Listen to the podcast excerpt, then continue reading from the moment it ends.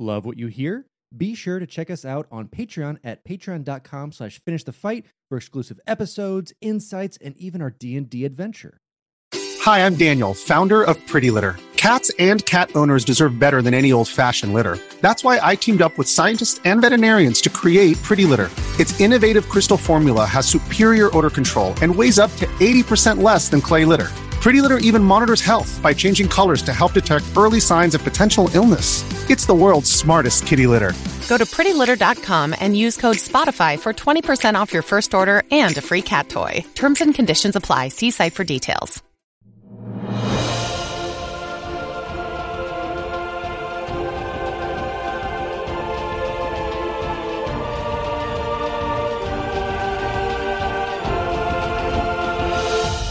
Welcome back to Finish the Fight, a gaming podcast. where we produce and develop the highest quality gaming research in podcast form. And I am your host, Alex Kendall. And I'm your host, Derek Baker. And I'm going to say and a bunch. And what do we got cooking today? And today we are bringing you a staple in the Xbox community, a staple for the Xbox 360, and a staple in the third person kind of over the shoulder shooters. Yeah, man, we've got a game. It's got gears and it's got war. And of course, we're talking about Halo. Yeah. no, we're actually we're bringing over uh, what is now known as Epic Games, their kind of pinnacle into the console realm, and a game that was controversial in the ways that we're seeing, I guess, blood and guts and gore at the time. That was was kind of pushed back upon, but in the end, got the final go ahead for their final build, uh, which definitely pushed the envelope, at least at you know this time with the turn of the next gen console. And Xbox 360 is such a great console. I've said in the past the Nintendo 64 just has a special place in my heart, uh, probably just for the nostalgia alone. But the Xbox 360, man, so many great IPs. And I Mhm. think without Gears of War, it wouldn't have gotten off to the hot start that it did. No, no, no. This was definitely one that needed this as a launch title. We're going to talk about it a bit. You know, it it, it definitely needed it because we were not going to have Halo for another couple years for the 360. So they needed some hot new IP that could somewhat fill that void, kind of fill that shooter void, fill that Microsoft specific void. And uh, that's exactly what Gears brought us. Gears of War was developed by Epic Games and published by Microsoft Game Studios, initially as an exclusive title for the Xbox 360 on November 7, 2006, before a Microsoft Windows version of the game was released in 2007. The game's main story, which could be played in single or cooperative play, focuses on a squad of troops who assist in completing a desperate, last ditch attempt to end a war against a genocidal subterranean enemy, the Locust, and save the remaining human inhabitants of the planet Sera. The game's multiplayer mode allows up to eight players to control characters from one of the two factions in a variety of online game modes. Gameplay features players using cover and strategic fire in order to win battles. And this was a game that did shift that landscape, you know, talking about the cover system, talking about this over the shoulder, uh, kind of cameraman in the woodwork type idea, like that, that kind of shaky cam. That definitely changed the ideas that was around at that time and brought about a cover system that we do still see today, you know, that we're still seeing in like modern games like GTA 5, you know, that we're going to see that allow that over the shoulder rig to plan what's going on while also seeing the rest of the terrain. So it was, it was definitely a shift in it. And let's let's jump over to Epic Games. You know, most of us, I think a lot of you younger crowd out there know it for Fortnite, for the Epic Games Store, you know, for these newer titles they have, but they had started a long time ago. Epic Games Inc. is an American video game and software developer and publisher based in Cary, North Carolina. The company was founded by Tim Sweeney as Potomac Computer Systems in 1991, originally located in his parents' house in Potomac, Maryland. So, yeah, he started this as the sole employee and uh, tried to, you know, he tried his hand, let's say. Following his first commercial video game release, ZZT, in 1991, the company became Epic Mega Games Inc. And Sweeney came up with Epic Mega Games, a name which incorporated Epic and Mega to make it sound like it was a larger, more reputable company, you know, something like id Software or uh, Apogee Software at the time, because he was like looking at them, seeing these amazing titles they were creating, and he's like, I gotta, I gotta fake it till I make it, including my company's name. Yeah. Genius. And honestly, it paid off because, you know, in 1992, Sweeney brought on Mark Ryan, who is the company's vice president to date, and he was brought in to handle a lot of the business side of it. So the accounting, uh, all of the logistics, and he actually came over from id Software. So oh. the name sold right at the beginning. and it would not take long for the studio to start growing. Later that same year, the studio brought on 17 year old designer Cliff Bleszinski after he submitted his game to the company, Dare to Dream. Although Dare to Dream did not achieve a great success, it led Bleszinski to work on Jazz Jackrabbit, a platformer co developed by Demoscene coder Arjan Brussee. The title, which came out in 1994, became Epic's biggest selling game at the time, earning him enough money to buy his first apartment and car. By the end of the year, the studio had over 30 employees. In 1998, Epic would release Unreal, led by Bleszinski and James Schmalz, an extremely popular online multiplayer shooter in the late 90s. The company also began to license the core technology, the Unreal Engine, to other game developers. In February 1999, Epic Mega Games announced that they had moved their headquarters to a new location in Cary, North Carolina, it would henceforth be known as simply Epic Games. Ryan explained that Unreal was first created by developers who were scattered across the world. Eventually, the team came together to finish the game, and that's when the real magic started. The move to North Carolina centralizes Epic, bringing all of the company's talented developers under one roof. Furthermore, Sweeney stated that the mega part of the name was dropped because they no longer wanted to pretend to be a big company, as was the original intention of the name when it was a one man team. The follow up game, Unreal Tournament, shipped to critical acclaim the same year, at which point the studio had 13 employees. So, yeah, so it's bounced back and forth, you know, as the teams continue to build. And, you know, for all the old dogs out there, this is where you know Epic, which is Unreal and Unreal Tournament which was one of those first super high paced, fast energy arena shooters. And Unreal, I mean, to date, is is still one of those games that people clamor for. It's it's just so fun. And you have a lot of homages to it. And I don't know if you've ever played uh Screen Cheat. I have not. It takes okay, so it takes the idea of, you know, you and I sitting down to play Unreal or GoldenEye and you could see each other's screen. Mm. Well, in Screen Cheat, you can't see the enemies, so you have to look at other people's screens to see where they are, oh. and then shoot in that general direction. So it gives you that fast-paced arena energy, but you can't see anyone, so you got to cheat. I like that. So like it leads, yeah, it's a super fun game, and it leads to games like that. So Unreal again is is a huge staple that we saw way back when. Fortnite being kind of that bookend to like the end of that arena style for them and then bringing on that battle royale still getting that arena bit to it. So there's there's definitely a lot that that epic's delivering. Around 2006 the personal computer video game market was struggling with copyright infringement in the form of software piracy and it became difficult to make single player games elements which had been part of epic's business model to that point. The company decided to shift focus into developing on console systems a move which Sweeney called the start of the third major iteration of the company, aka Epic 3.0. This led the company to partner with Microsoft to develop Gears of War.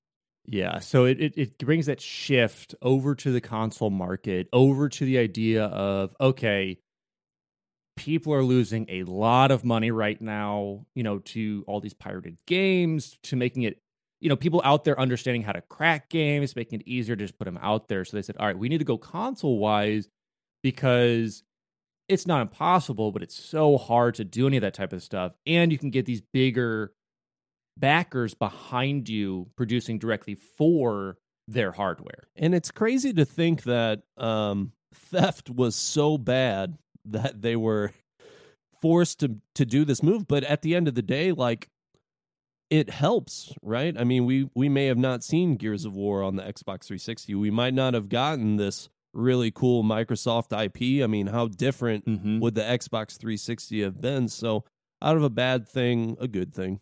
Exactly. And and if we had just seen it on the computer, would we have even seen it at all? Would it have just been this interesting kind of shooter at the time that just faded away?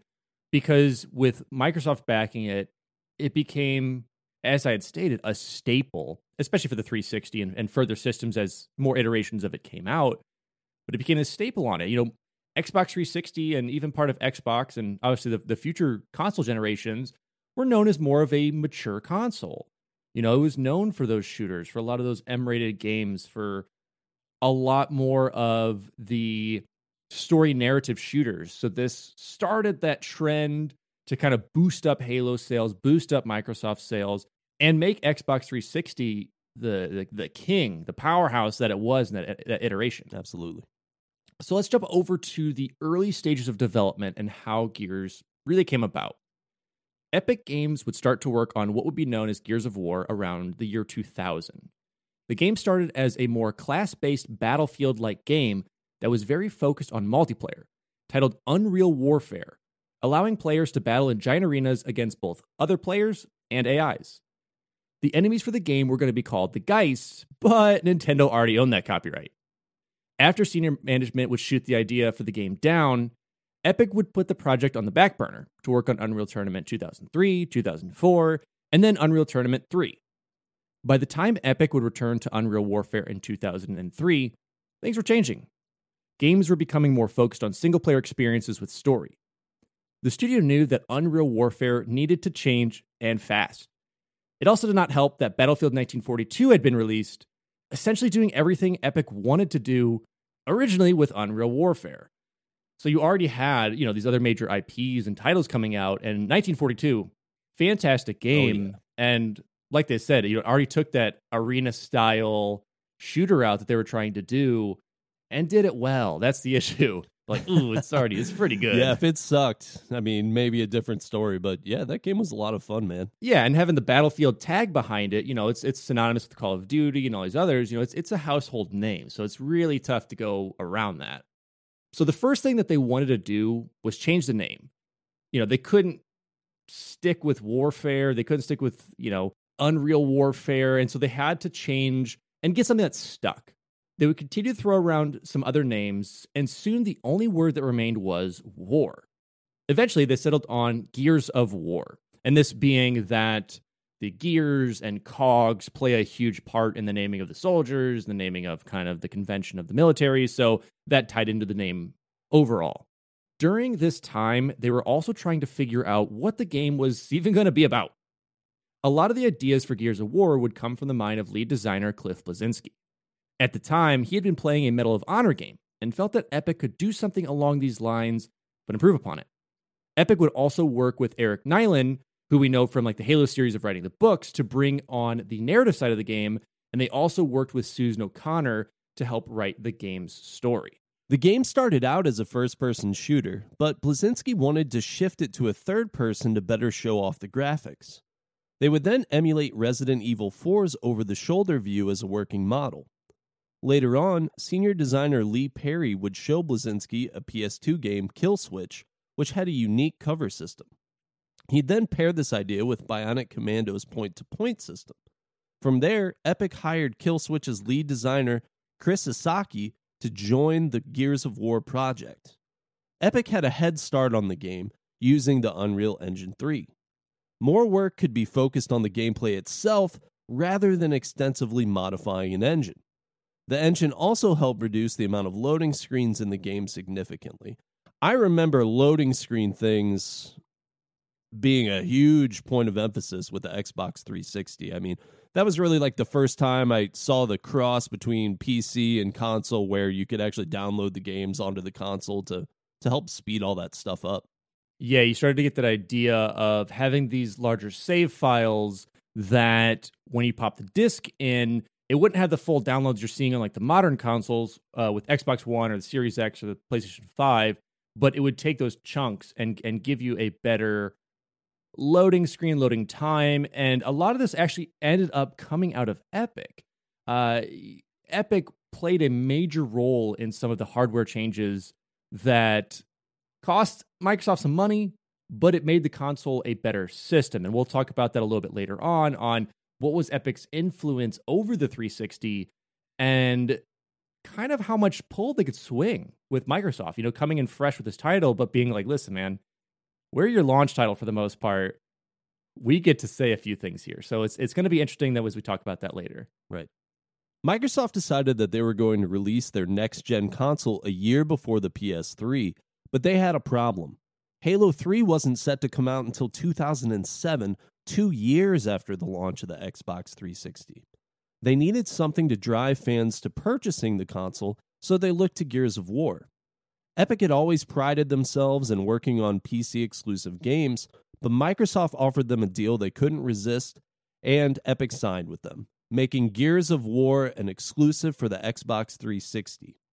The game was set to release quarter 4 of 2006, which would be the last holiday season before Sony and Nintendo unleashed their next gen consoles. With the deals set, Microsoft would bring in producer Rod Ferguson. Producers were not really a thing in Epic Games at the time. They operated under this philosophy that best idea wins. But Ferguson, you know, would say, "Hey, listen, you're the corporate structure now. we got to make sure that this launches on time and we got to make sure things are working correctly." And he actually enjoyed this a lot more with Epic and left Microsoft to just join the studio. Epic decided co op was the second most important feature that needed to be in the game after establishing cinematic narrative.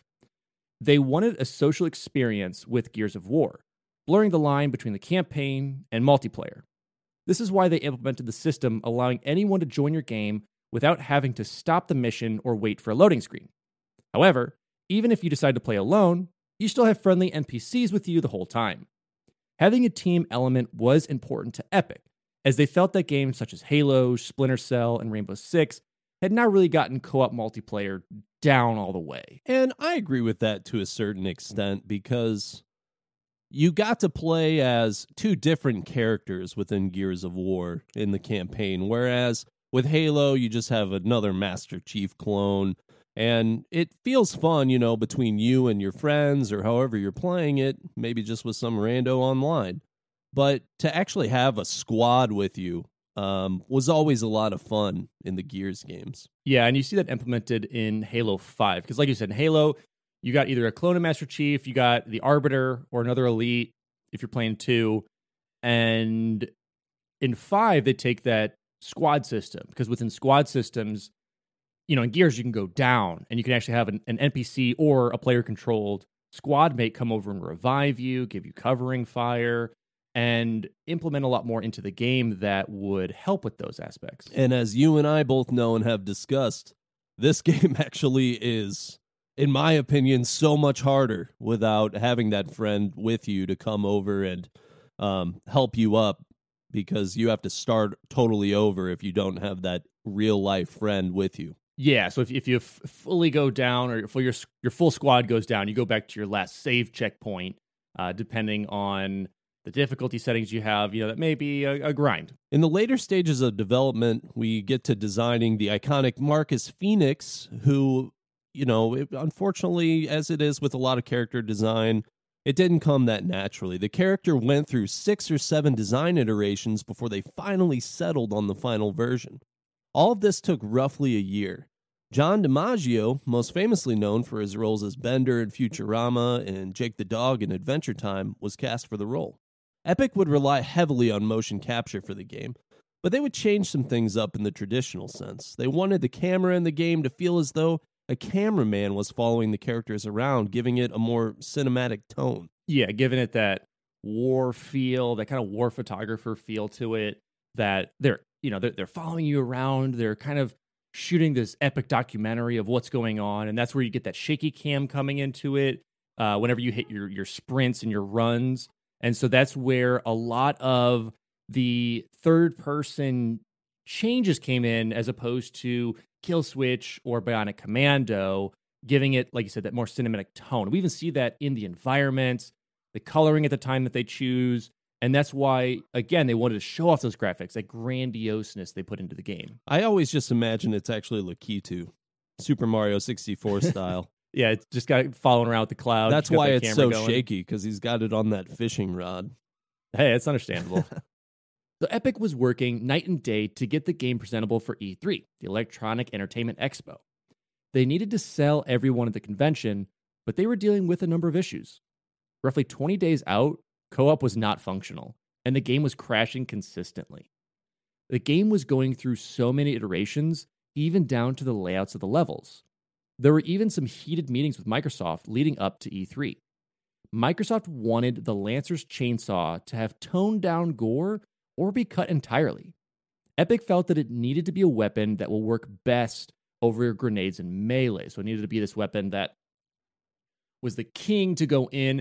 It was the iconic weapon.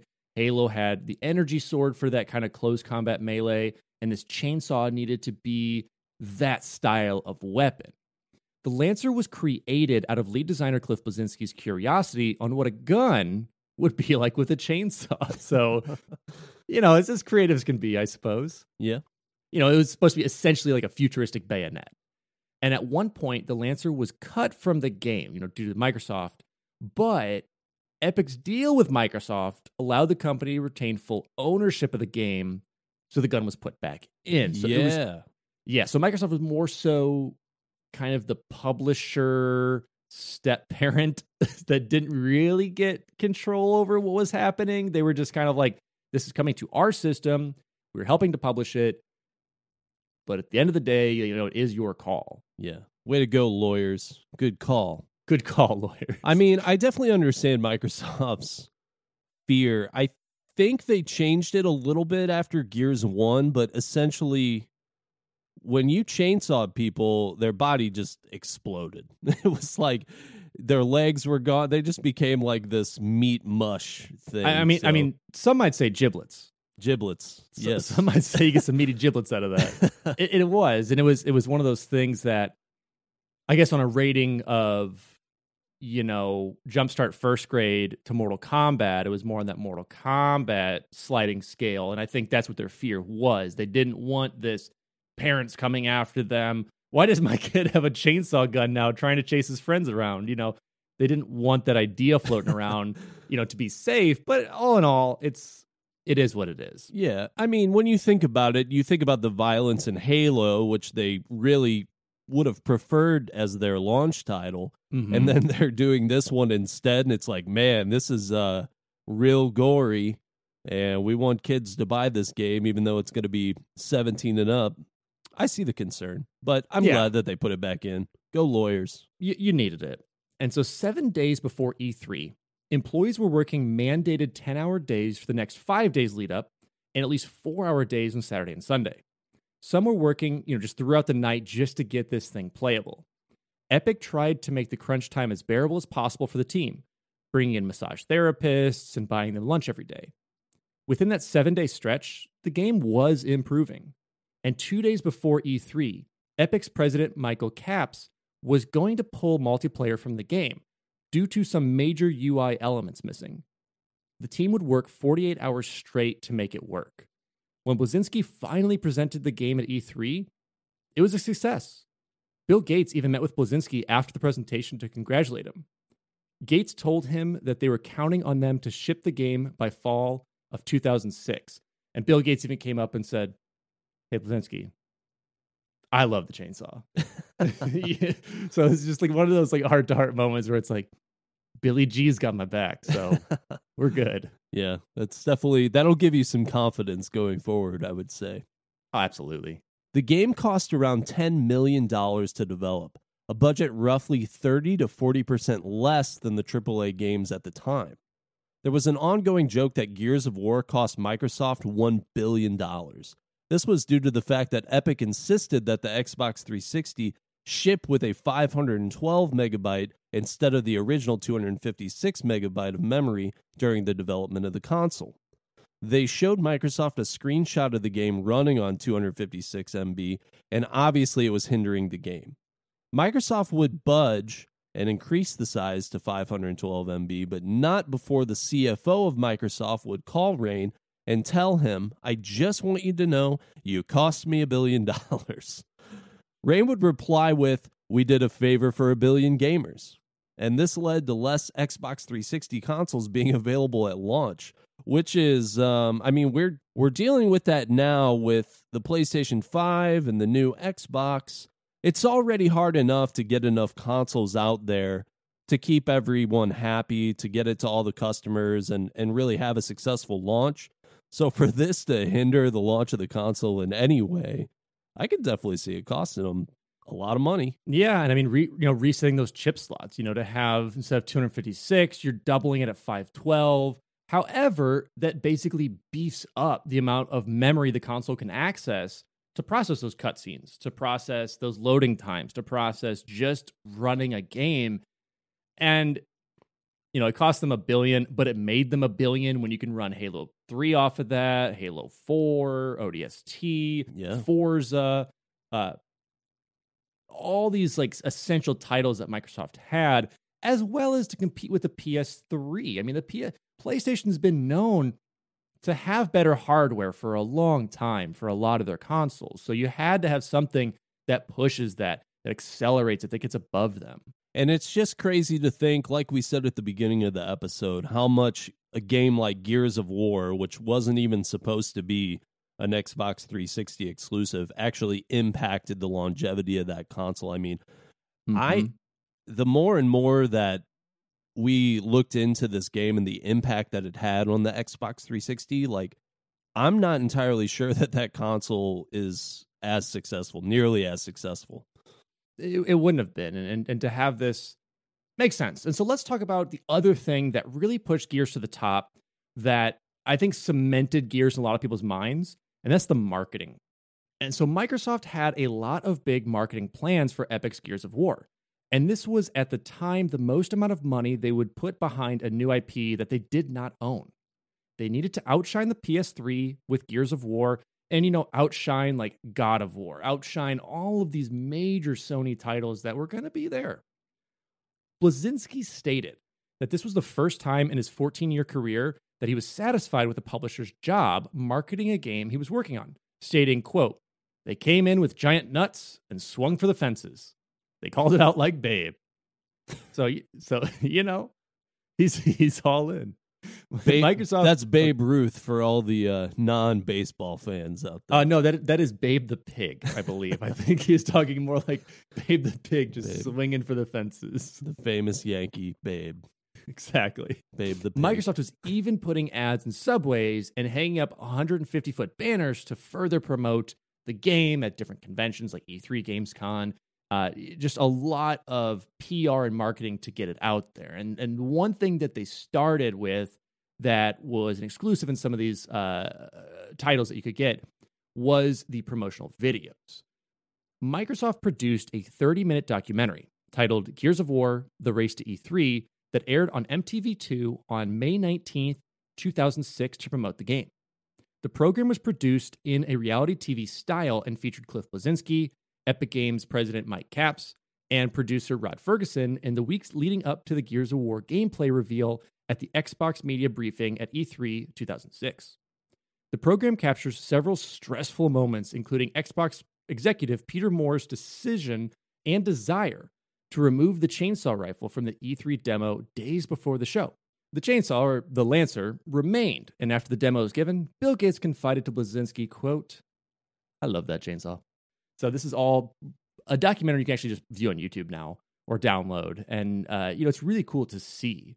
You know, it's shot this way. And we don't, I guess we still get transparency from some production companies, but not of this caliber.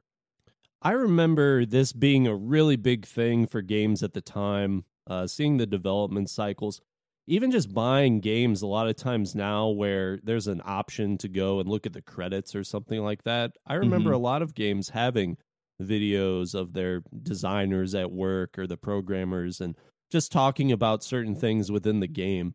And I'm glad that they did that and I wish that they did more of that or maybe I just need to look a little bit harder to see it, but I definitely remember a lot of this stuff actually being packaged with games. Obviously, that wasn't Yes. the case for Gears, but it was for a lot of games at the time.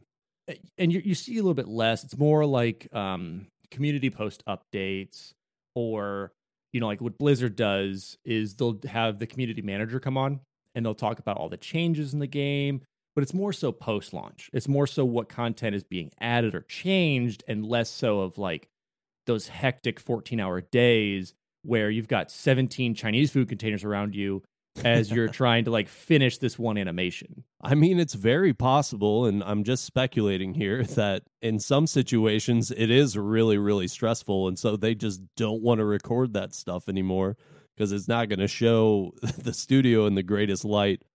Just speculating entirely, but with the rumors around some of these launches, it wouldn't surprise Yeah. me at all. and and the whole shift to corporate you know a lot of these did this on like their first early games where it was more just kind of like a group of friends building this stuff so you just had someone with a camera like messing with you you know just doing these little post interview fun things you still see some of it especially indie devs do a lot more of that now because it still is that like incredibly stressful incredibly taxing but it's still friends getting together to create this really fun thing that I think everyone really wants to see. You want to see those blood, sweat, and tears that go into this art piece that you're making that I get to consume. It's just really fun to see that. Absolutely. Let's talk about another piece of promo that really this has stuck with me through the years. It was the Mad World trailer. The Gears of War television ad reveals Marcus Phoenix alone in the ruined streets of Sera as he moves to avoid threats that appear throughout a dark and deserted city. The spot was widely praised and has been described as one of the most iconic game trailers of the last decade.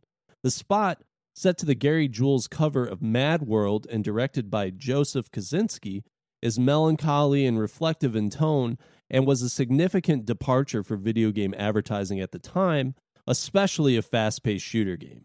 Visual effects company Digital Domain created the visuals inside the Unreal Engine 3 game engine, the same engine that powered Gears of War on the Xbox 360. While the spot was pre rendered, the production method gave consumers an accurate preview of the game's textures and subtle facial expressions. The popularity of the commercial built a bigger audience for Mad World, which would reach the number one spot on iTunes five years after it was initially recorded.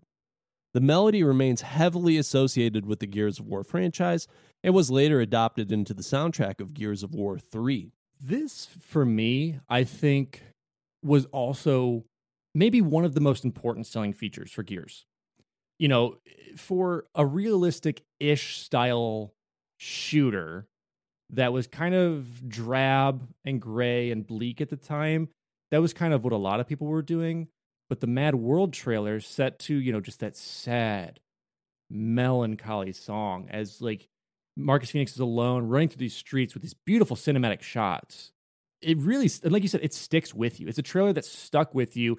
It wasn't like a bang, bang, bang, bang, pew, pew, pew. Hey, we're out here doing cool things. you know, it was just this sad thing about being alone against like this overwhelming odds enemy. Exactly. That's exactly what I was going to say, man. We talked about this as just a last ditch effort to fight off these locusts. Instead of showing like a bunch of epic explosions, action gameplay, it just shows it was just like black and white, if I remember right. Just very somber. Marcus Phoenix entirely alone and running through these streets just to a, a really slow, sad song. And that was the state of the world in this game and you wouldn't have fully i think gotten that feeling without seeing this commercial maybe if it had just been a more traditional gameplay commercial you you just you wouldn't have i think as big of an emotional tie but No. that definitely like opened up the story and i think a little bit more of marcus phoenix being a complicated character not necessarily just like duke nukem style like i'm just here to kick ass and they probably didn't have bubble gum but Yeah, Sera, Sera was out of bubblegum. They, you, you see the shops and they're obviously gone. It- no, you're right. I, I fully agree with that. You know, stating they needed that because they needed to sell that this game also had story behind it.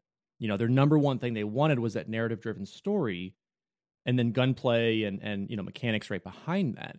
And they've they've done well with that. And in, in my opinion, y'all have different ones with this.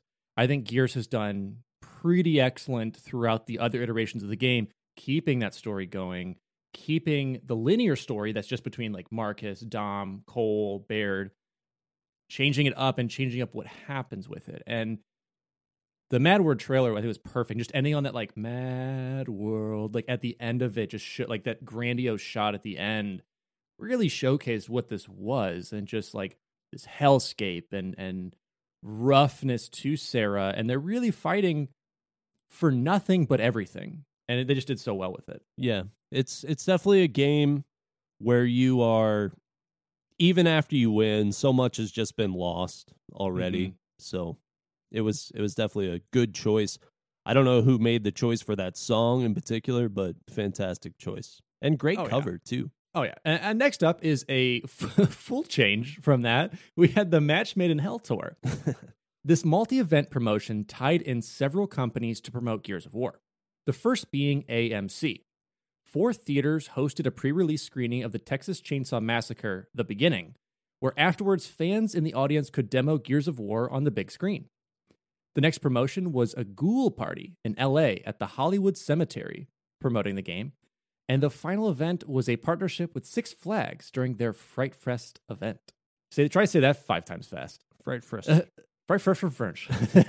the band Megadeth would have a small, quick concert at Six Flags to debut their new song, Gears of War. I, I want to know how quick this concert was. They just like brought in some gear that happened to be there behind like a roller coaster. is like, hey, we're Megadeth. Here's Gears of War. anyway, we'll see you guys later. Have a great night. yeah, that's probably exactly what happened. oh yeah so so yeah definitely definitely a shift from the somberness of the trailer to like more of like that like grittiness Yeah. you know kind of like oh yeah let's get out there with these fans have some fun with it texas chainsaw massacre hey guess what guys we also have a chainsaw On top of that, there was a Emergence Day event. This was an online tournament starting November 12th, 2006 for Xbox Live Gold members in North America. The grand prize was a Gears of War branded guitar.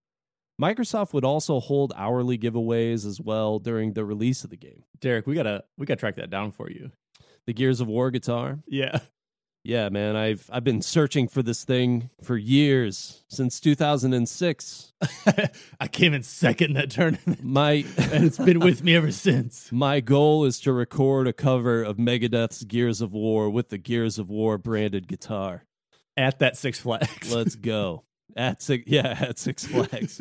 I want I want all the commotion around me as well of just someone yelling about not getting a too big of a turkey leg and just someone vomiting on a coaster behind me. That's that's that's the Megadeth I need. I don't know if we have a, an official community name yet. Finish the fighters. I need you to mobilize. Please find me this Gears of War guitar. Yeah, please please track it down um, as legally as possible. Yeah. Meet me at but- Six but- but- Flags. but hey, you guys can all Do what you gotta do. record with me. Let's have fun. oh man. All right, let's move over. Let's talk about the campaign. So if, if you've played through the game or not played through the campaign, or not really understood what the story was, let's talk about what this game is set as, where we're what we're doing, and who survives the end of this. So Gears of War takes place on the planet Sera. A liquid called emulsion became a highly valuable power source after a scientist discovered how to use it. And the economic shockwave led to several wars between nations. The Coalition of Ordered Governments, or COG, originally existed only as an obscure world government philosophy, but it evolved into a legitimate, though minor, political party during the 79 year long Pendulum or Pendulum Wars. The soldiers of the COG are called Gears. Makes sense. After Emergence Day, or E Day, when the Locusts began their attack on humanity, the COG were the ones who took the necessary steps to ensure the survival of human civilization, instituting martial law and taking charge of the effort against the Locusts. 14 years later, the COG is the only human government left on Sera. One year after E Day, after losing battle after battle against the locust, the COG made the greatest sacrifice using the Hammer of Dawn on human cities, giving the citizens of Sera three days to evacuate to the Jacinto Plateau, the only place Locust could not dig through, before going through with the attack. The game's plot begins 14 years after E Day, when the Locust Horde overran and killed many COG soldiers and civilians, declaring war against humanity. Marcus Phoenix, a former COG soldier, is reinstated into the military after spending four years in prison for abandoning his military post in order to make a vain attempt to save his father, Adam Phoenix. Dominic, or Dom Santiago, Marcus's best friend and fellow cog, successfully extracts Phoenix from the prison and takes him to meet Delta Squad. The group seeks to obtain the Resonator, a device that will map the Hollow, which are the caverns which the Locusts inhabit, and later deploy the Lightmass bomb, which will destroy the heart of the Locust forces inside the Hollow. Phoenix and his allies recover the device, but suffer multiple casualties in the process, including Anthony Carmine and squad leader Kim.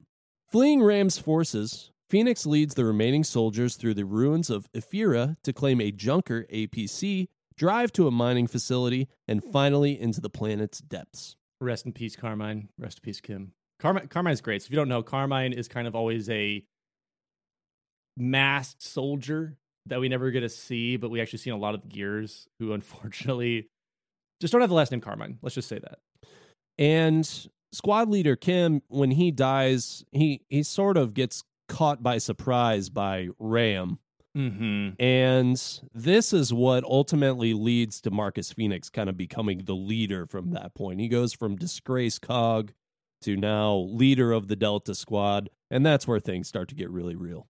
Yeah, because because RAAM is kind of like this this giant locust. He's like the boss locust, this big buff one who kind of takes over and is, is operating this entire section where we are set right now. And so RAAM's kind of this big dude takes him out, and we continue on with Delta Squad successfully detonating the resonator.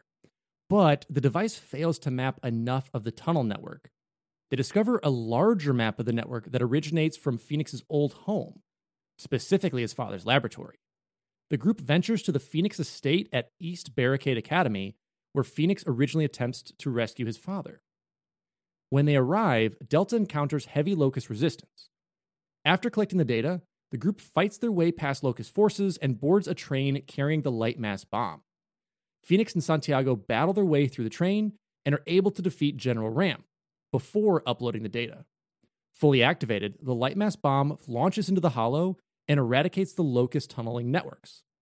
In the game's final sequence, Hoffman, who's kind of your, your general or kind of like the overall guy, delivers a victory speech as the tunnels collapse and explode, whereupon the voice of the Locust Queen promises that the Locust will continue to fight onward despite their losses. So this is so this is kind of the, the trope of many kind of action things. You thought General RAAM was your main villain. And it's like, uh oh, Locust Queen is like, no, no, no, no, no, no, no.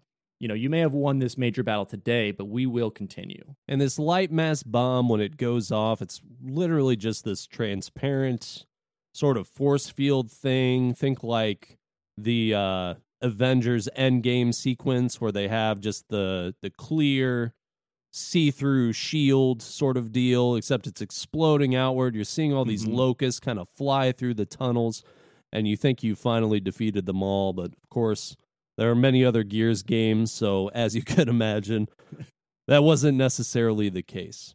No, but I, I thought it was a great ending to set it up, you know, for future titles. Like Oh, you've, yeah. you've this story has nice bookends and then leads into like next chapter. That's what I love about it.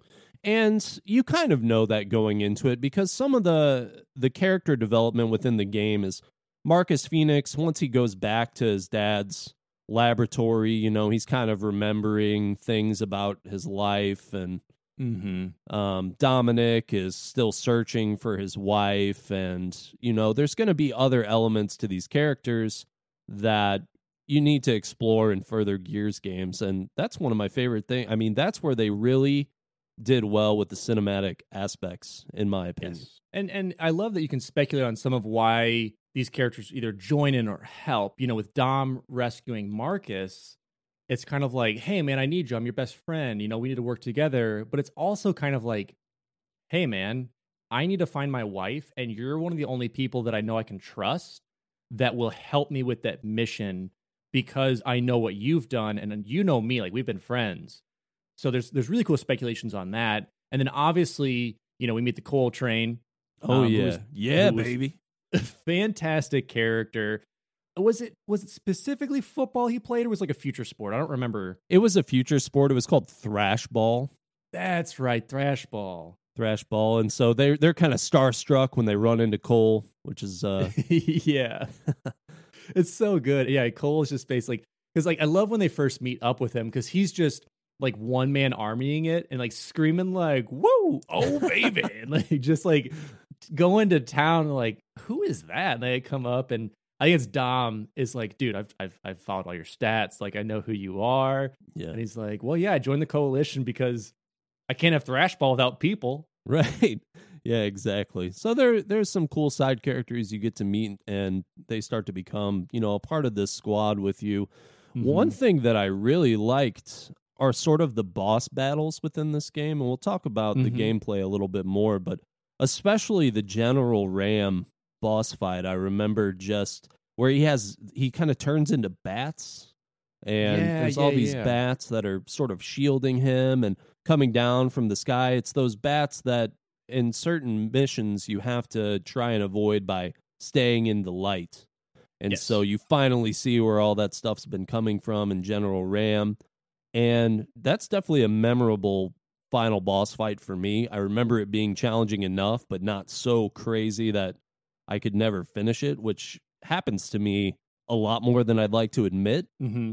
Yeah, man, just a really great way to to wrap up this game. Oh yeah, it it continues on throughout the the later series, but the first one definitely set that precedent story wise, gameplay mechanic wise, boss wise, done really well. This episode is brought to you by Reese's Peanut Butter Cups. In breaking news, leading scientists worldwide are conducting experiments to determine if Reese's Peanut Butter Cups are the perfect combination of peanut butter and chocolate. However, it appears the study was inconclusive, as the scientists couldn't help but eat all the Reese's. Because when you want something sweet, you can't do better than Reese's. Find Reese's now at a store near you. If you're an athlete, you know the greatest motivator of all is the fear of letting your teammates down. After all, a team is only as good as its weakest link. So you owe it to those wearing the same jersey as you to be your best every time you step on the field. That's why there's no vape in team. When you vape, you can expose your lungs to toxic chemicals that can damage your lungs. If you're a step behind, the team's a step behind. Brought to you by The Real Cost and the FDA. So, with that, let's move into the gameplay. Gears of War is a third person shooter that places emphasis on using cover to avoid taking damage while moving towards enemy forces. The game uses a number of weapons, as we've said, but predominantly featured is the Lancer Assault Rifle, aka the Chainsaw Gun, which can deal melee damage at close range and give you them giblets. Playable gotta, gotta get gotta get them jibbies. Playable characters can carry two primary weapons, grenades, and a smaller secondary weapon such as the snub pistol. mm-hmm. Weapons are reloaded with the tap of an RB button, and a second tap within a given time, aka the active reload, rewards the player with a damage bonus. However, failing to perform the active reload correctly will cause the gun to become momentarily jammed while the player's character fixes it. That I really enjoyed. That was really fun and gave you a reason to have to pay attention while behind cover or fighting because yeah, get that little damage bonus because there was like two sweet spots. It was like the super sweet spot, which is like the perfect timing, Yep. and like a little leeway after it to give you those two different damage bonuses. But it was it was just cool when like each gun had a moment for that, for like either jamming or getting that perfect reload, and it made the battles a little more hectic. And it was, I mean, it was a risk to do it. If you just wanted to like let the bar run all the way through and not touch it, you know, you'd get a clean reload. But Mhm. if you did it a little bit too early, that was the worst jam Oh, that you could have.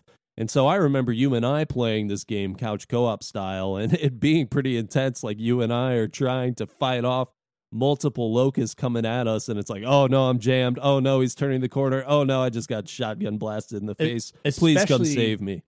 Oh yeah, especially with weapons like the sniper rifle or any of the heavies that took just a while, where you like to see the character like trying to take, like just mashing the gun, and just like, come on, god damn it, Yeah. Yeah. just basically dadding it up for a while while the gun's stuck. yeah, it's like equivalent to dad working on the car in the garage, just cursing Yeah. under his breath for no re- no yep, reason. pretty much. When the player takes damage, the Crimson Omen, a red cog representing the player's health gauge, will fade into the screen, becoming more defined with larger amounts of damage. The player can seek cover to recover their health, but if they take too much damage, they'll become incapacitated. So it's just one of those uh, find some cover, let the thing fade back out, and you're good to go. Mhm. Yeah, it was very much in that era of the regenerative regenerative health. Um, you know, think Call of Duty, think Halo 2, where you just had like shields or you had like the blood on your screen would finally go away. So it just made hunting for health packs kind of thing you didn't have to do. Exactly. And unfortunately, once you did finally become incapacitated, a skull will fill the center void of the omen. The whole screen turns red. Mm-hmm. If you're playing co op, the player can then be revived by a teammate, or if they don't get to you in time, an enemy can come over and execute you, and you will remain incapacitated until you bleed out. So there is a time limit, Yes. essentially, where you will die from blood loss. And in the co op, I think you just revive once the locusts are, are gone. But that means that your partner has to kind of do the rest of the fight without you, which can be really challenging. And if you play solo, that's where you have to load back in from whatever your last Mhm. checkpoint was. And that's where I think the game actually becomes extremely difficult. The game features a five act campaign that can be played alone or cooperative with another player. And as we had said, the campaign focuses on Marcus Phoenix and Dom Santiago, with Delta Squad attempting to wipe the Locust out. The player is joined by AI teammates that will help fight the Locust. Certain sections of the campaign feature two paths that can be taken as selected by the first player. If there's a second player, their character will automatically take the other. So I remember this. Sometimes it's like, do we go high ground or do we go low, like and around and surprise them? So you so two cogs will go left, two cogs will go right, and then you'd have to fight separately. Eventually, you you know you'd come back where that fork ended, but it was it was an interesting way to do that. And so, yeah, you'd get a partner to go with you. It'd, it'd be a Cole Train or a Damien Baird, the protagonist from Gears 4, uh, would kind of go with you. And I remember sometimes, I, th- I think it was path dependent. And so one of us would be trying to always pick the path that Cole Train was going to go on. Mhm. And one of us would try and, uh, With Baird, I mean, I don't think anyone wanted to go with Baird in no, Gears he just 1. he would just so. complain. He would just complain to you while Cole's just wooing it up. yeah. So one of you's having a ton of fun, and one of you's like, "Oh my god, Baird, shut up." Baird, just I'd rather just die right now than have to listen to this. and so finally, the game and the campaign can be played at three difficulty settings in the first mode. From easiest to hardest, there's casual, hardcore, and insane. Insane difficulty is unlocked once the game is beaten on either casual or hardcore difficulty. So, kind of given a little bit more replayability as well to say, okay, you don't get the hardest to start. You got to go through once, and then you can play through on insane if you are insane. And of course, this was back when achievements were introduced. Mm-hmm. And so there was an achievement, if I remember correctly, to play on hardcore. So just another incentive to go back and play the game again. Yeah, and so yeah, play through hardcore the first time, play through insane the second time, and then that way you get those achievements for it, and like it gives you the challenge. It gives you some fun stuff to try and play around. Like, hey, I should probably use cover more. Hey, I should probably avoid just sprinting at the enemy like I did on casual. Derek style. yeah, I should avoid. This is this is anti Derek style right now. What are we doing with this? Maybe that's why I find this game so hard to play alone because I don't know how to play strategically. I'm Well, and, here, and here's the thing. I need They you give to the- save me. they give you the lancer. So uh, you're like, no, no, no, no. I'm not staying back. I'm sprinting ahead and holding B Yeah. with my chainsaw just up as I'm running towards them across the battlefield. Yep. Of course, what I'm doing. So, on that topic, multiplayer Gears of War features up to four on four competitive gameplay with teams representing the Gears or the Locust. Players must execute down foes, otherwise, these will revive after a time, so, sort of the opposite of the campaign. Mm-hmm. In assassination matches, the team's leader is the only one that can track the other team's leader and pick up new weapons, after which teammates can pick them up, with a goal to eliminate the foe's leader. An Xbox 360 patch added the Annex mode, which is similar to King of the Hill, in which players must try to control a shifting control point for a certain amount of time to win. That was my favorite game mode, by the way. I don't know about you. Mm-hmm.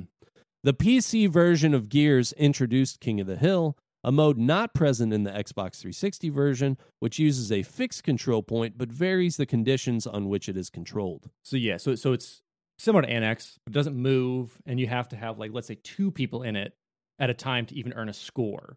Whereas Annex is just kind of like go into it. As long as you have one in there, you can do it. So it changes it up, gives a little variety, especially especially with a stationary hill versus a movement one.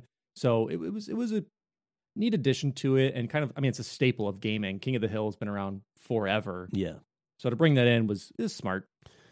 Did we play a lot of multiplayer? I I don't remember playing multiplayer on Gears as much on the first one.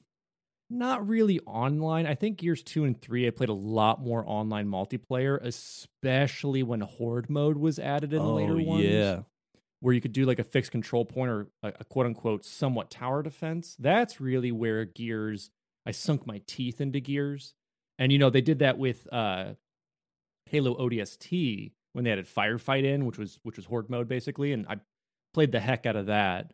So so that's definitely where I sunk it in. But still, the multiplayer in this was fun because it was unlike any AAA titled shooter that at least I was playing at the time, where it was a bit more strategy than just the run and gun Call of Duty or kind of the overpowered, you know, Halo getting power weapons.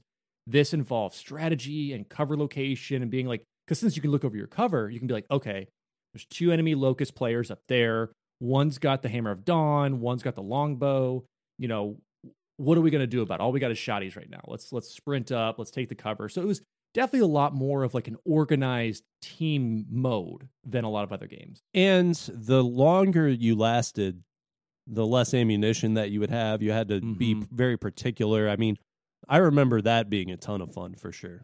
It was great because, you know, comparing it to Halo again, it still had its power weapons. You could still find these power weapons around the map that definitely made a huge difference. So you kind of either camped those or you knew where the enemy was going. So you're like, okay, they're definitely going to have, you know, something way overpowered, a sniper rifle or something. So we're going to have to watch out for that. Let's go and try and claim it for ourselves. Uh oh, Derek's down. We're down one. What are we going to do? So it was definitely a very more strategic game and definitely helped if you had comms or if you're playing with friends and kind of like could understand where people were going or what people's strengths and weaknesses were fighting through it. Yep. So definitely more of a strategy style than we see with some other games.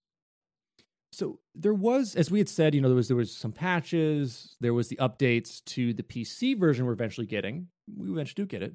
Let's talk about the DLC that was added and what it brought to it. Epic Games began working on new content for Gears of War in August of 2006.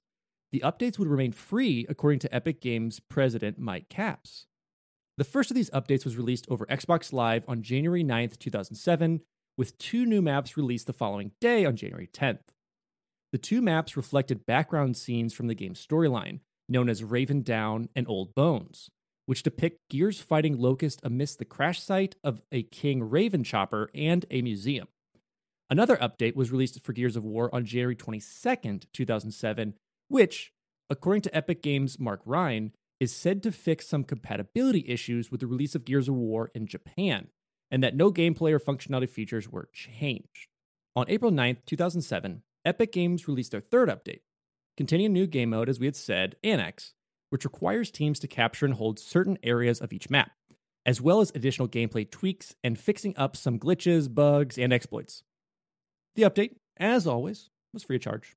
Epic Games initially said that four new maps would be released in conjunction with the third patch. However, due to disagreements between Microsoft and Epic Games, Epic decided instead to put these maps on sale at a reasonable price, then make them free a few months later, according to Mark Rein of Epic Games.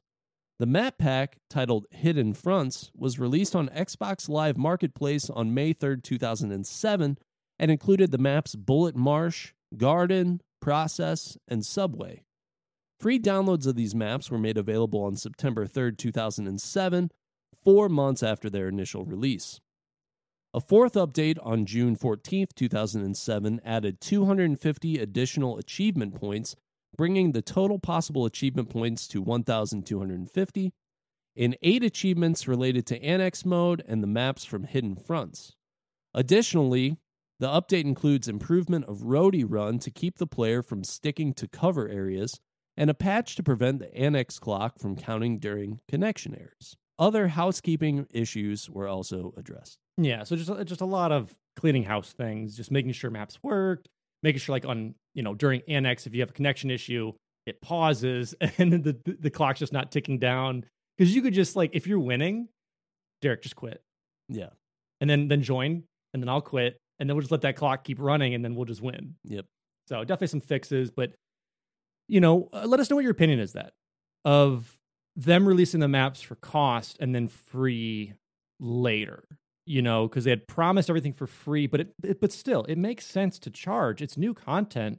That's not something that they messed up on or that needed to be there. It's just additional things. So I think it's to me, I'm fine with that for for for DLC that they have to buy. It makes me more upset. I think that they made it free only four months later. If they had just Mhm. kept it paid, I don't think that would bother me as much. But I don't necessarily love that that window was that short. I mean, maybe if it was like a year or something, when they saw maybe declining gameplay, and then they say, okay, well now all this stuff is free, that would make sense to me. But four months seems a little too fast. Yeah, and obviously we don't really see anything like that now. Everything's just kind of what it is, and it costs that.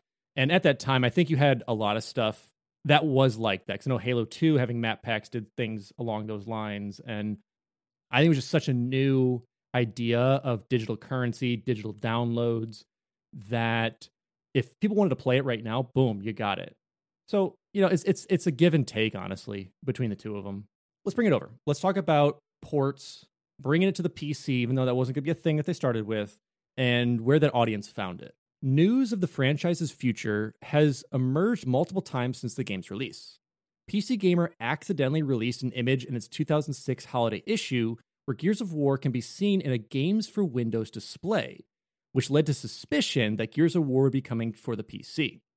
However, the image was later stated to be a mock up.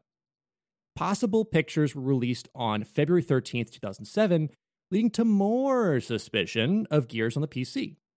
In an interview with Xbox fan site Team Xbox, Mark Rein stated that the game would eventually come to the PC. Epic was not currently ready to release it on that format, but the upcoming release of Unreal Tournament 3 was helping Epic get optimization on the PC. On July 11, 2007, at the E3 conference, it was revealed that Gears of War would indeed be released for Windows. New features include three new multiplayer maps, an extension of five new single player chapters to Act 5, which describes events of Delta Squad escaping a giant Brumak between Acts 4 and 5, which Mark Rein claims is about 20% extra over the existing Xbox 360 content, and games for Windows Live support integrated into Unreal Engine 3. When asked about bringing the additional content to the Xbox 360 version, Mark Rein of Epic Games stated that it is unlikely we will bring that content to 360. He then states, unfortunately, the version it's built on is not really compatible with the 360, and so it would involve a massive patch, a patch larger than all five we've done so far to Gears of War to do that. Additionally, the PC and Xbox 360 versions will not allow for cross platform play. Cliff Bleszinski stated that while this feature does add value, it just wasn't that desired nor worth the extra months of design and development time. We want Gears of War to be out this holiday on PC. This news angered many owners of Gears of War on the Xbox 360 due to the game no longer living up to its exclusively for the Xbox 360 title and not receiving the additional content. Mark Rein noted that despite the original label of the game as an Xbox 360 exclusive, Microsoft allowed them to develop the game as part of the Games for Windows moniker, as had been done previously with Halo 2. And I'm gonna have to agree with that. You know, I'm I don't know, man. I'm I'm not a console player. I'm I'm I'm I've risen to the greatness of the PC. I mean, honestly, I just I have to work on a PC, so it's just easier to switch between the two. I don't really care about exclusivity. My opinion, I know other people have it, and I get that this was kind of like exclusive to the Xbox. But but were you were you like tossing a coin in the air being like, I don't know, man, do I get a PC or an Xbox?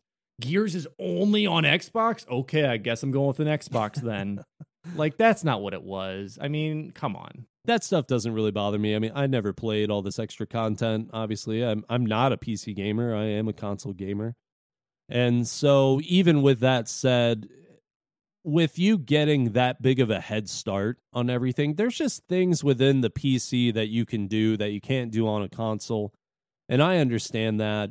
And a lot of times you end up getting the games on console first before they ever come to PC. Mm-hmm. So there's sort of a trade off there. Now, as PC has become a more prominent way of gaming, I think that we're starting to see less of that stuff anyway. Yeah. At the time, I understand, I guess, a few people. uh, There, there's never going to be an entirety of people that are happy, of course. But I was not one of those people. And you have to figure most of the time it's that vocal minority that is just screaming into the ether about like what they want, Yeah. or they're the same people who scream about when a game gets delayed that this is the worst thing to happen to gaming ever. Yeah. Why would you do this to me personally? Why did you why did you not release my game to me at this predestined date? So I think it's I think it's that same idea with it. And you know, had this been later on, because right now, especially in Microsoft terms, they're not really doing that because cross-play, cross-platform has become such a buzzword in the last few years Mhm. that that's what people want. Like, you know, you have you have a PlayStation, I have a PC. It's great for some of the games that you and I get to play together that are cross-platform, cross cross-play Yep. because that's the reality of gaming. Like, not everyone's going to buy all three consoles every single time. Yeah, and I definitely like even when I was younger and like I had way more time to play games, I still didn't really want to do that. I never owned a PlayStation 3. Um. I just had the Xbox and I had a Wii as well.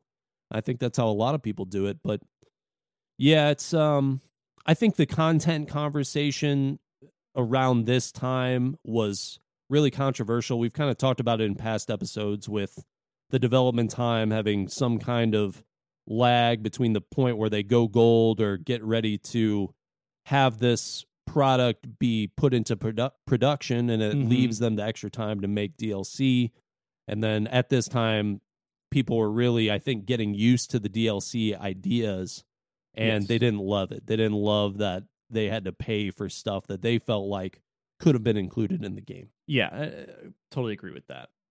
So to wrap up, you know, this these ports, a patch was released on November 28th to fix performance issues and also the Games for Windows live update issue. The patch was only released for American and Western European versions of the game. Legitimate purchasers of the Eastern European and Russian versions were informed that, quote, the game would continue to function without the patch and never issued a corresponding version. Oh, Yeah, guys, it'll, it'll work. Don't worry. okay. A Mac OS version was confirmed by Mark Rein at the end of E3 on the Game Head television program on July 14, 2007, along with Unreal Tournament 3, but no release time frame was specified and uh, still not there. Oh man, I, I Hey, almost got hey. excited for a second. I was like, oh, Mac OS versions there? hey, yeah. it's coming, Derek. It's coming. it was confirmed in 2007. 14 years later, here we come. oh baby. An issue with a digital certificate used to sign certain game critical files as part of the anti-cheat mechanism expired on January 28, 2009, and it rendered the game unplayable without a temporary workaround of resetting the system clock to before the certificate expired. Initial information from sources led people to believe the issue was related to DRM within the game. Epic later acknowledged the problem, claiming it was not in relation to a form of DRM, but instead to a form of anti cheat, and notified end users that they were, quote, working with Microsoft to get it resolved. This issue was corrected as of February 6, 2009, with a downloadable patch. That's a that's a little big of a little bit of a big whoopsie. Just, uh, yeah, just a small. Sorry, guys. Why are you cheating so much? Why, why? Hey, why you be cheating? I see everybody's cheating right now, so no one's. We're playing. taking your game away for a month until you learn to not cheat. Uh, hey, the little things. Uh, one thing that is somewhat still in the works because we're in we're now in the era of video game movies once again. We're gonna see Borderlands, Halo TV show, Uncharted. So of course we got to talk about the Gears of War movie. In 2007, New Line Cinema would acquire the rights to create a Gears of War movie. Originally, New Line was having writer Stuart Beattie write the script for the movie. He played the game several times and visited the studio while writing it. Since Epic owned the rights to the Gears of War IP, anything written or taken out of the movie would have to be approved by them. Eventually, Len Wiseman was brought in as director, but then the original script was rewritten by Chris Morgan. The movie was supposed to be released in 2009, but Wiseman said that there was a hard deadline for the movie since he wanted to do it right. Eventually, the movie fell into development hell with uh, no end in sight. In 2016, Universal Studios announced that they were going to be doing a Gears of War film with producers Scott Stuber and Dylan Clark. So, again, the mid late 2000s was a super development hell for a lot of video game movies. It just also wasn't the time yet. Because you look at a lot of the films we got around there, I, I just don't think CGI and major studios, at least for the money, could handle what they could do now. Like there's only a couple major studios like Weta, you know, doing Lord of the Rings that could really give you that good, good CGI, but for a a very hefty budget. Oh yeah. And these game films didn't really have that. I don't know about you. I was never very interested in movies being done for video games, and mm-hmm. I'm still not. I just feel like it's there because there's so much so many hours put into a video game where a movie is really only like 2 or 3 or something. Yeah. I just feel like it's a good opportunity for gamers to be disappointed again. I mean, we're already talking about the disappointment with not having the PC content any content left out of the movie that was in the game that a person thought was cool is just going to be open for criticism.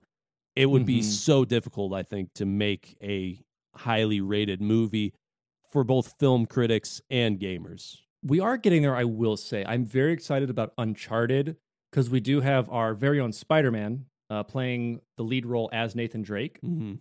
So there, and the, the casting choice and some of the screenshots that people have seen so far look super promising. However, the Uncharted series was already written, directed, and played as a movie, like an Indiana Jones style thing. Yeah. So it already lends itself to it as an interpretation. And the Uncharted games, too, because they're more humanoid fo- yes. you know it's not like the locust it's not like the elites and you know where you would have to do either some kind of crazy makeup or some kind of very very good cgi i think you can mm-hmm. get away with a movie like uncharted a little bit more but these yes. ones like gears of war and and halo was obviously rumored for a long time still is i think that those would be really hard to do and we'll see i mean we've we've seen the casting for the Halo TV show, which is filming right now. Yep. And I, I guess I guess the only word that you can say with any of this is it's promising. We'll have to see what the end result is, you know, especially with a TV program that has a lower budget per episode. So you have to see. So, you know, it's up in the air.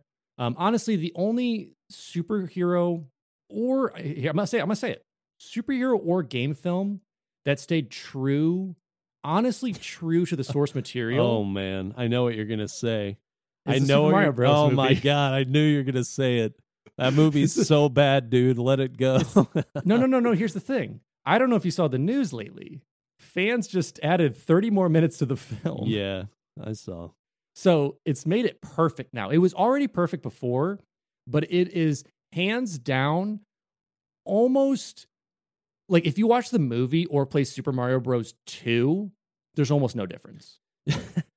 Kid me watching that movie, I'm still confused. I'm still baffled. I've never really moved on. Still got a, a place. It's taking up valuable proteins in my brain that I wish I could just delete. So so yeah, so on the, on the, the tangent of film, Super Mario Bros. top tier, Gears of War, we'll see if we ever get it. That's all you got to take out of that conversation.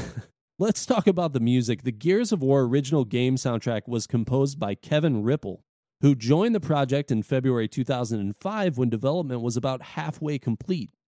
After previously working with Epic Games on the soundtracks for Unreal Tournament 2003, 2004, and Unreal Championship 2, Riepl was asked to write the main themes for the early staged Gears of War. Epic was so impressed with his work that they asked him to write the rest of the music and were adamant on keeping him close during development.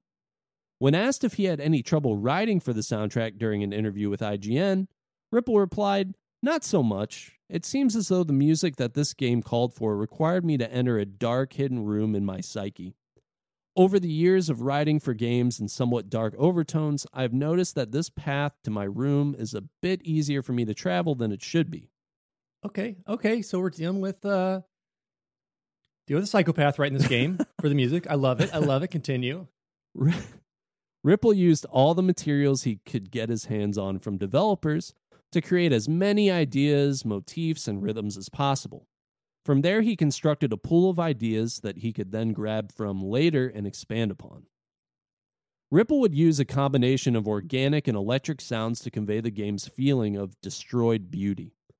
All electronic sounds were from music samples, which he then altered and resampled in order to create an original ambiance for the soundtrack. The organic portion of the soundtrack featured a full symphonic orchestra of brass, percussion, woodwinds, and strings. Riepl wanted the organic sounds present in the music in order to give the game unsettling beds of dark and menace, otherwise known as psychopath tones. yes, of course.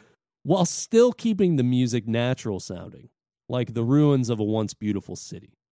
This was achieved by incorporating mechanical percussive elements, resampled explosions, and large orchestral hits. The Gears of War original soundtrack was released on July 31st, 2007 through Something Else Music Works and contains 28 tracks totaling 69 minutes, yeah, and 8 seconds.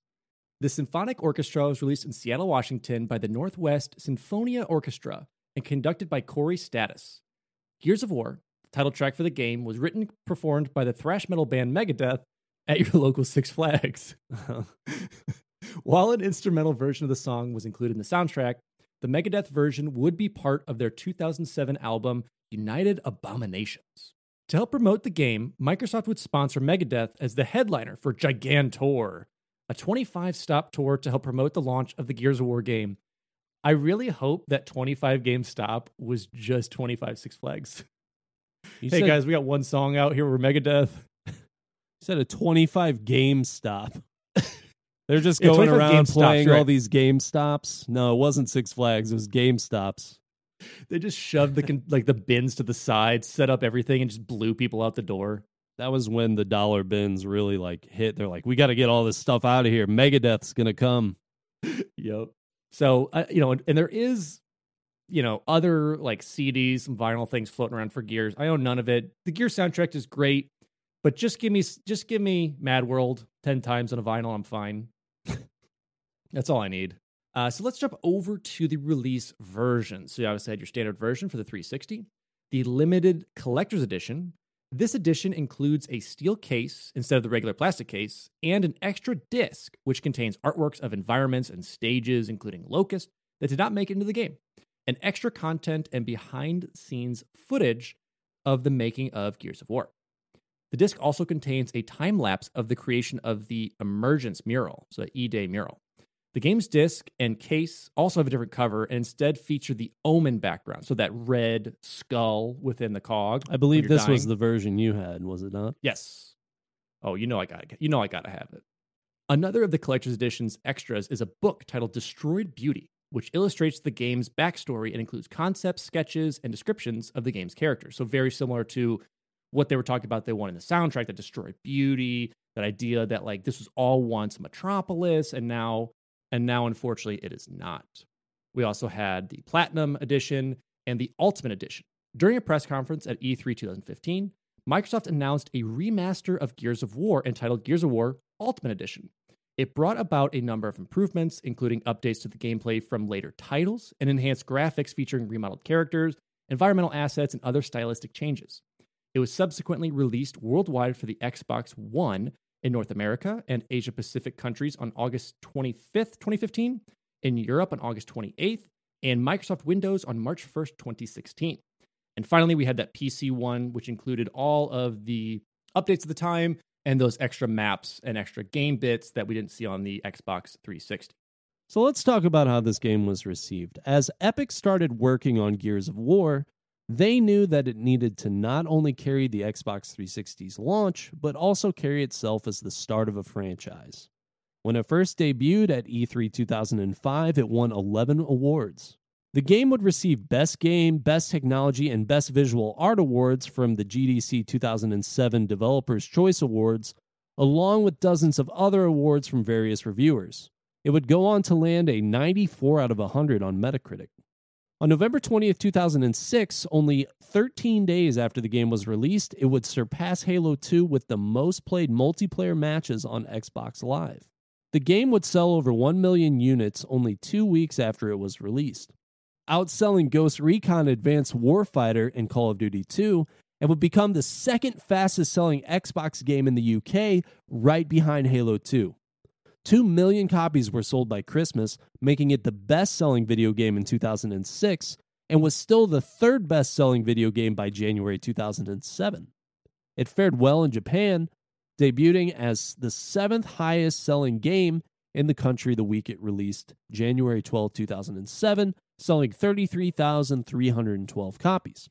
After the game was released, some rumors would start circulating in forums from a leak that Gears of War is a planned trilogy. Epic Games Vice President Mark Rein would comment on a post stating that if fans love the game, why would stop at three? Many popular video game series have been releasing games for years, so why wouldn't they?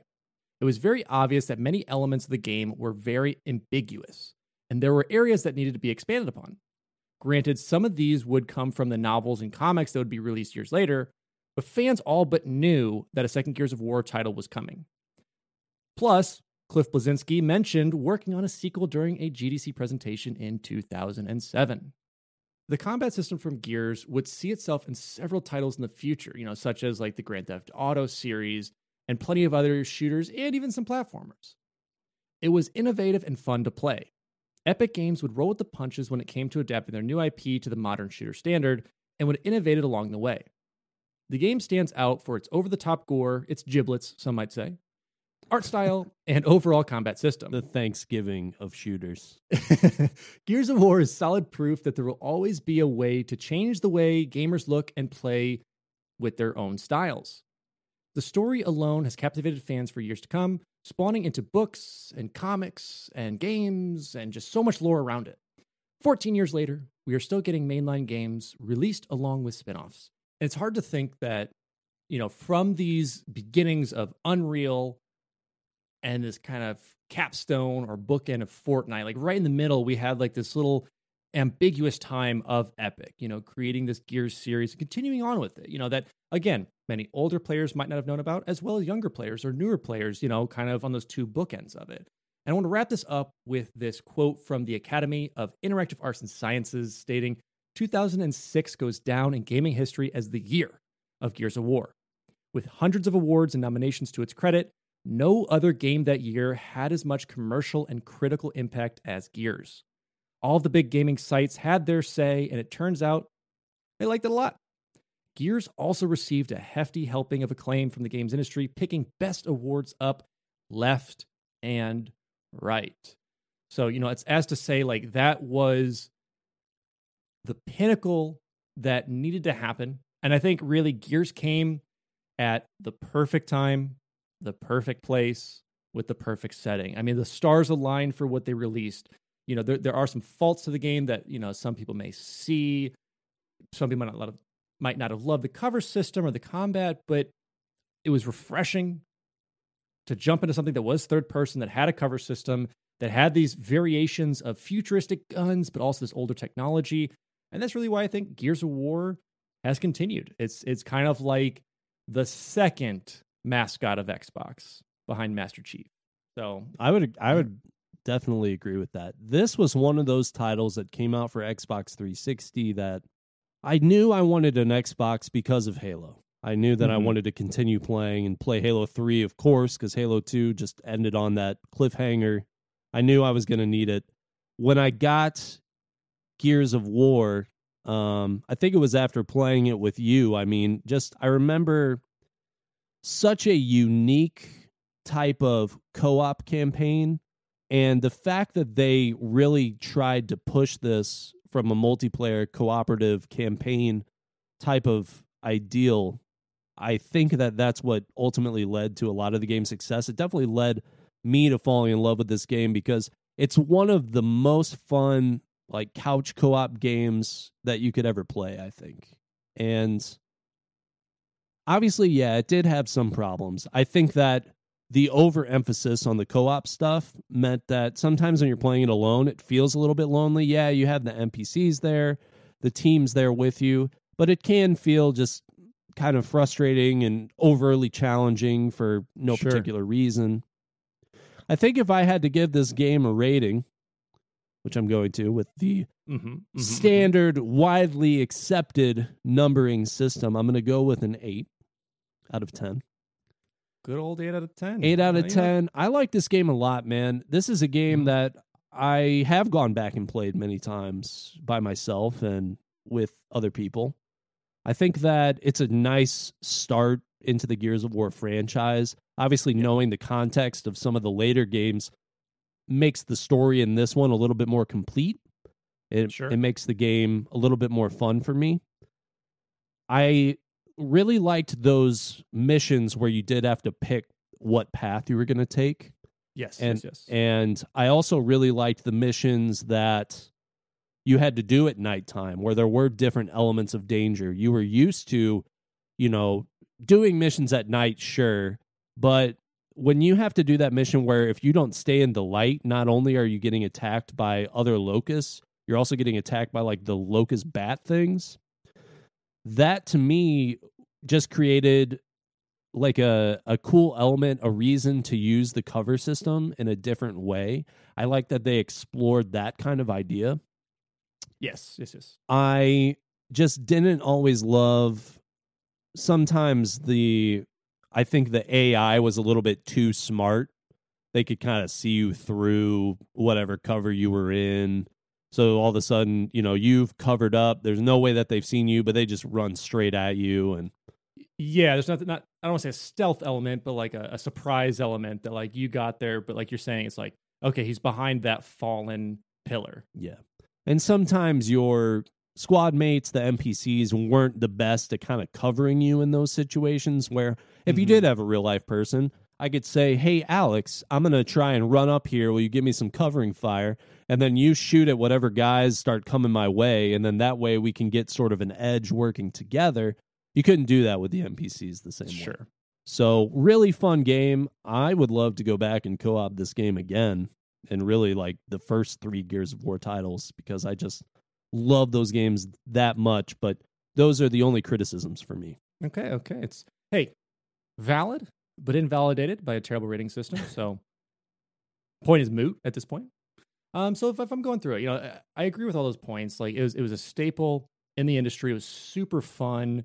You know, it's it's fun to have the nostalgic goggles for it. So if I go back and state when I played it then, it was such a replayable game. You know, all the points you made, plus the diversity of the weaponry you know, having like the longbow, the hammer of dawn, the different handguns, could you like that magnum or just like the locust pistol, um, the the garbage locust rifle I never used because I'm like that doesn't have a chainsaw. and That's a burst. No, thank you. Always disappointing when you'd lose the Lancer and be stuck with that piece of garbage. Oh yeah, and you'd have that whole deal going with it, and it was just I don't know, it was an experience that was a little different in weaponry. Again, having this modernistic plus some like subterranean alien plus past weaponry. I don't know. It was just worth it. The weapons made it fun, especially having those power weapons in multiplayer, especially just anything that went along with the game that added substance was great for multiplayer. And the story as well. The story is so cool. The characters, as much as people hate Baird, I like him in the later games, but as much as people hate on him, he played such a good, like, panicky, manic character who just, like, you couldn't appease. He's like the Eeyore of the group. he really was. But Cole, Cole was amazing. Even Kim, before Kim, you know, in the first few missions dies, just really well done. Just really well scripted. I thought it was amazing. So if I had to give it a rating, I would give it a woo baby plus a here comes the Cole Train minus Baird complaining over those really good coal lines. Add in being a menace to society and hammer of dawning your teammates while they're down just to say, haha, look at you. And then divide that by the two paths you have to take sometimes, tearing the team apart, some might say. Out of So flipping so the chainsaw off the ground to change your gun out of Gears of War out Uh, of 12. Hey, exactly. You saved it with the end there. I think that might be your best review yet. It might be. It might be. I mean, I was I was from the heart and it was honest. It's it's a little. I don't want to knock Metacritic. I think they're they're a, a nice small startup, but I I think I'm giving them a run for their money. Well, Metacritic, you know, because they multiplied everything by ten, it's automatically the best. Like rather than doing nine point four, they're like, no, no, no, no, ninety four out of hundred. You know what? I think you're right. Uh, Sorry, it's out of a thousand. That's what mine's out of now. So even more numbers. Awesome. Research for this episode was done by Alex Kendall, Derek Baker, and Evan Barr. The intro music and outro music was composed and recorded by Evan Barr. Love them, hate them. Let us know what you think of them. I'm not included in that, but I am because it's third person Thursday. Some might say, but let's let's thank those people that have been supporting us financially, um, that really help bring this podcast about. That gets little extra perks, and that's our patrons over at Patreon. So again, our Patreon's awesome. We got some bonus episodes coming out, post shows, posters, stickers, any other content. We're also doing some shifts with it too. Let us know what you think. Let us know what you should add, take out. Let us know.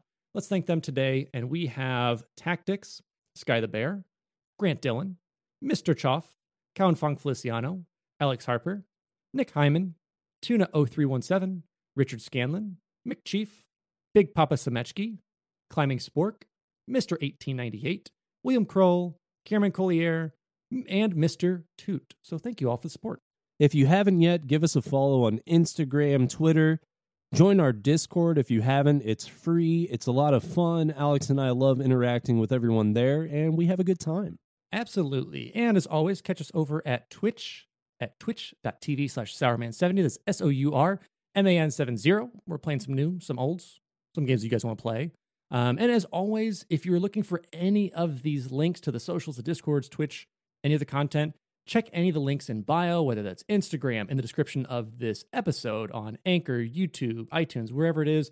You can find them there to be able to join with us. And if you haven't yet, please leave us a review. It helps us out a lot, gives us great feedback, and we love to hear from you guys. And with that, that is our coverage of Gears of War. You know, it's a staple of Microsoft, a great game. If you haven't played it, try out the definitive edition or the kind of new edition, I should say the updated edition. It's well worth it. And with that, I am your host, Alex Kendall, And I'm your host, Derek Baker.